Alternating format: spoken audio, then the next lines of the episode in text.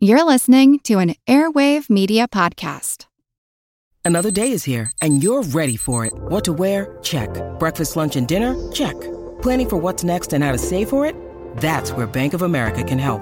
For your financial to dos, Bank of America has experts ready to help get you closer to your goals. Get started at one of our local financial centers or 24-7 in our mobile banking app. Find a location near you at bankofamerica.com slash talk to us. What would you like the power to do? Mobile banking requires downloading the app and is only available for select devices. Message and data rates may apply. Bank of America and a member FDIC.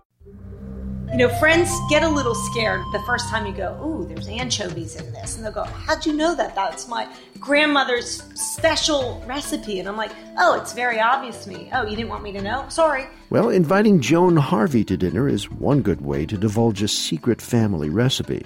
Welcome to Pulse of the Planet Science Diaries, a glimpse of the world of science from the inside. Joan is a chemist who develops new flavors for candies and chewing gum. Her ability to distinguish subtle flavors and aromas results from years of on the job tasting.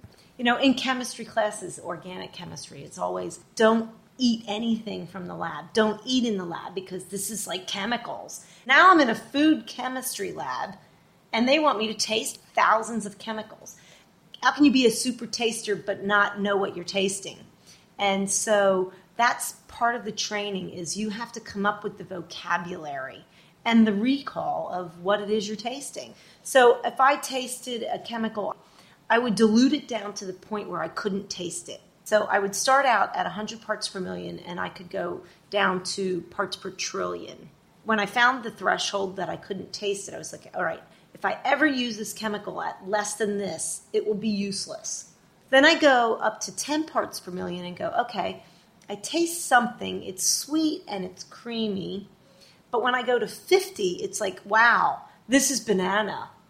So if I go all the way up to 100 parts per million, does the profile change or does it always stay banana? That's how I could look at my chemicals, I could smell them, and I can go, okay, this is how much I need. If there's a budding young flavor scientist in your household, be sure to have them check out kidsciencechallenge.com.